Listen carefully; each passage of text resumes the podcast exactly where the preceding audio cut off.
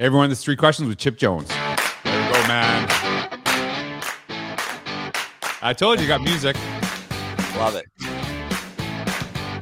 Hey everyone, welcome back to another episode of the Innovators Mindset Podcast. I'm actually here with Superintendent Chip Jones from Cumberland County, uh, Virginia. I'm actually going to be joining you all. I think it's the last day of July, right? It's July like 31st. July 31st. So hey, Cumberland County, if you are listening, we're gonna give you a little Shout out.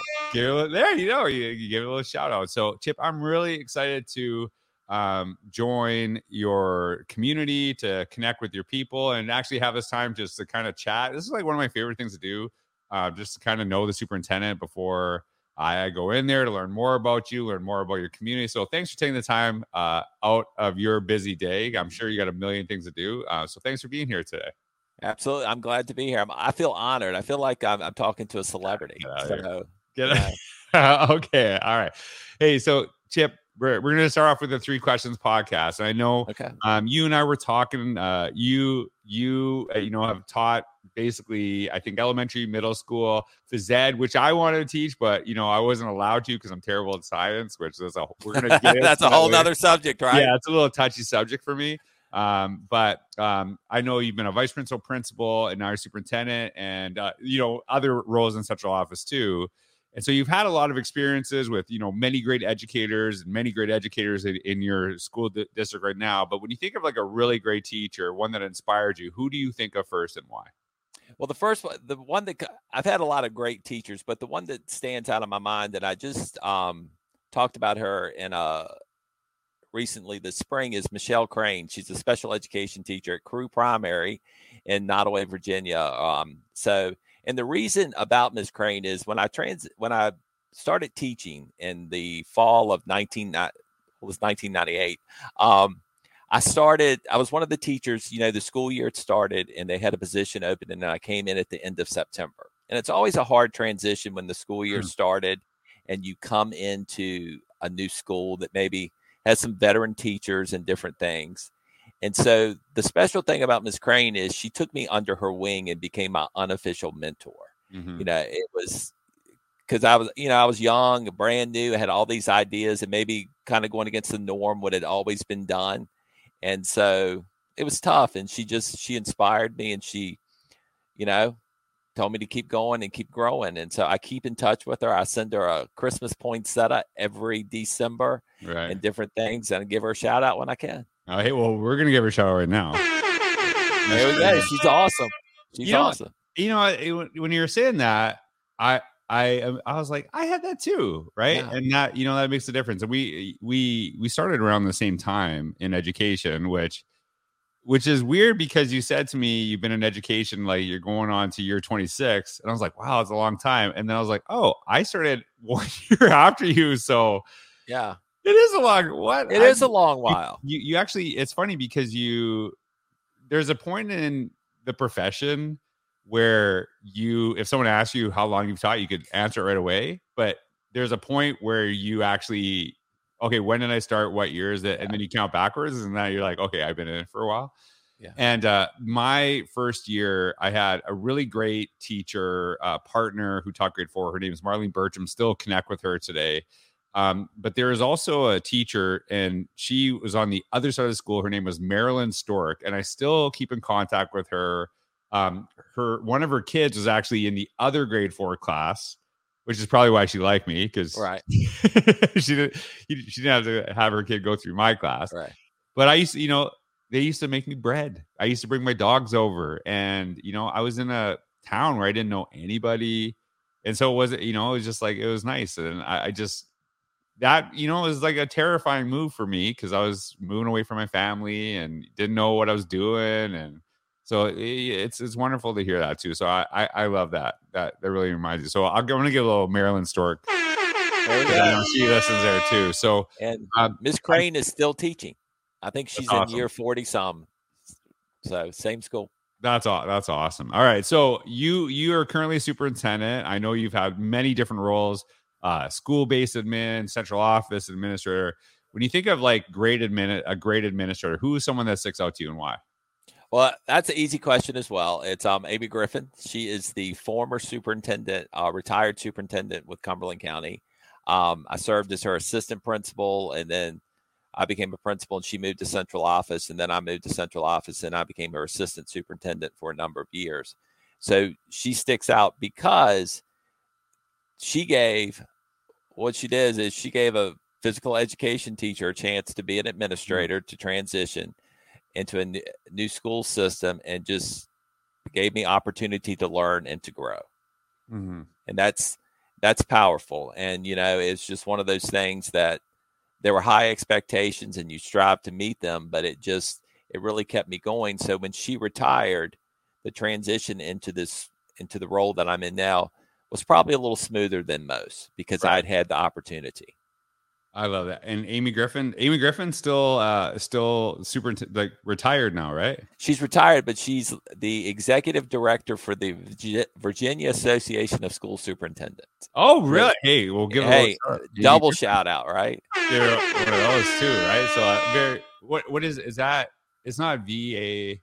It's VASS, V A S S. V A S S. So okay, yeah. well that that's awesome. And they uh when you're actually talking about that and kind of putting I, like I actually remembered um, my principal when I first became an assistant principal, um, Archie Lillico, and okay. him and I. It was funny because him and I would argue and fight all the time, but he would encourage that, which is weird because he wanted he wanted me to push back on ideas because his thing was don't ever put me in a position where you disagree with me and don't say anything because then you're you're putting me out to like actually look bad, right? But like right. once a decision is made, you got to back me up, right? Absolutely. You, you got to back me up too. But like give me give me the different perspective.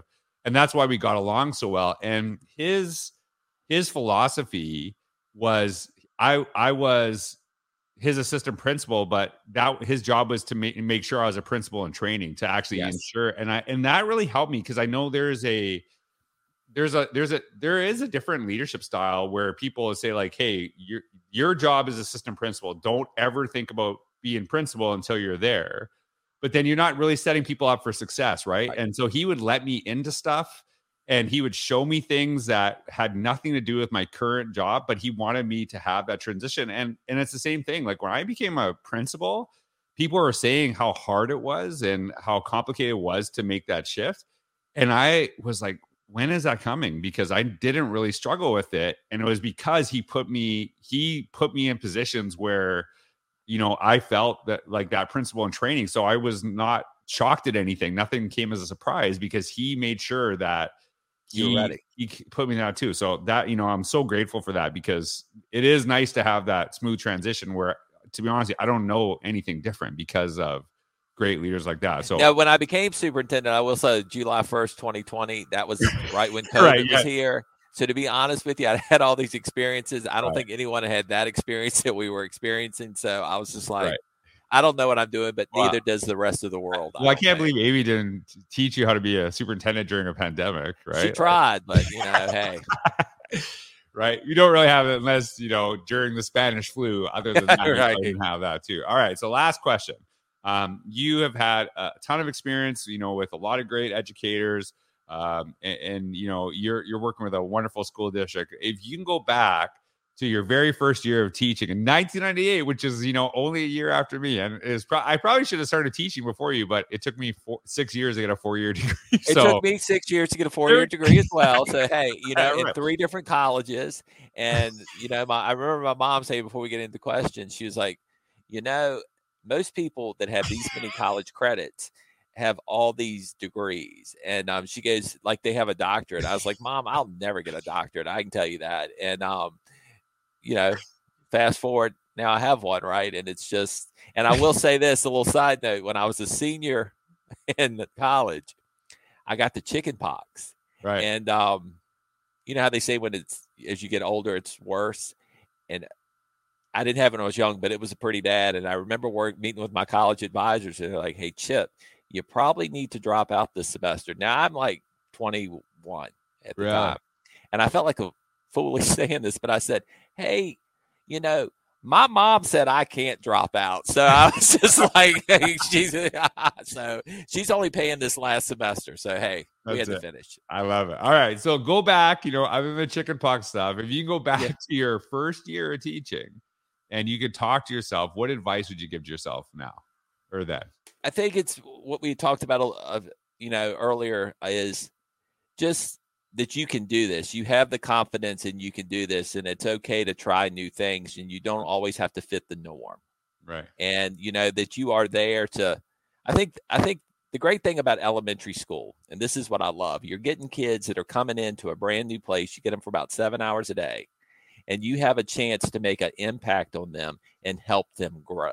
Right. You know, and I and I think about elementary PE, and I, I approached it from this, and I remember having this college professor is it it's not a everybody thinks it's about just rolling out the ball and you're teaching these sports but really you're teaching kids the activities to help them through lifetime. So i tried to do that like wellness activities and different things such as that. So i would think it would say chip you can do this and maybe have a little more confidence.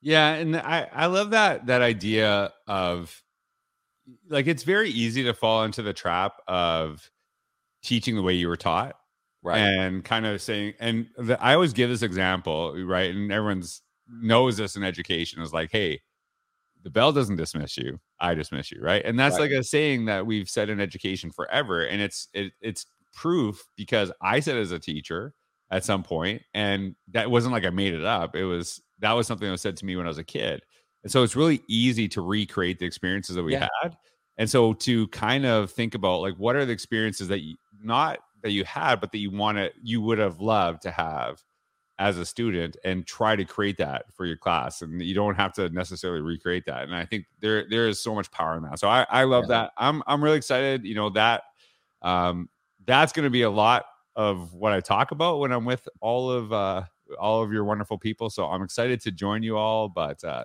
Chip, thanks so much for being on the podcast. And everyone, thank you so much for listening. I'm looking forward to learning more about Chip, and I hope you watch that episode as well.